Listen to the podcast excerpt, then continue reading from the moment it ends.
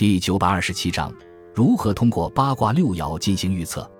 八卦是一套有象征意义的符号，用代表阳叫做阳爻，用代表阴叫做阴爻，取三个这样的符号上下组合在一起，就成为一种卦象，共有八种，即八卦。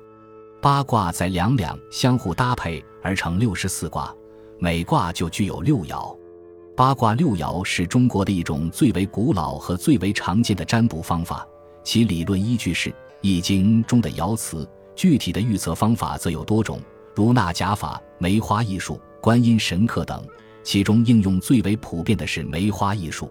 梅花易数的起卦方式有很多，如铜钱起卦、时间起卦、湿草起卦等。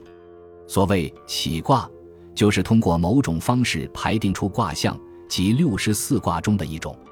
以时间起卦法为例，起卦的过程分为三步：先求出上卦，即卦象的上半部分，方法是年数加月数再加日数，其和除以八，所得余数即为八卦所对应的次序数：乾一兑二，离三，震四，巽五，坎六，艮七，坤八。当整除时，则取八。下卦则为年数加月数加日数再加时数，同样是除以八求得余数。接下来还要排除动摇，也就是六爻之中变动的一爻，哪一爻为动摇，则卦中的原爻转为它的反面，即阴爻变为阳爻或阳爻变为阴爻。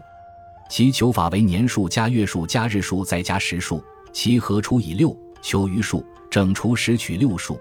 这个数就是动摇在卦中所属的位置，由下向上。起卦之后的程序就是断卦。断卦的依据是《易经》，又分为义理和相术两个方向，涉及到非常复杂和深奥的易学知识。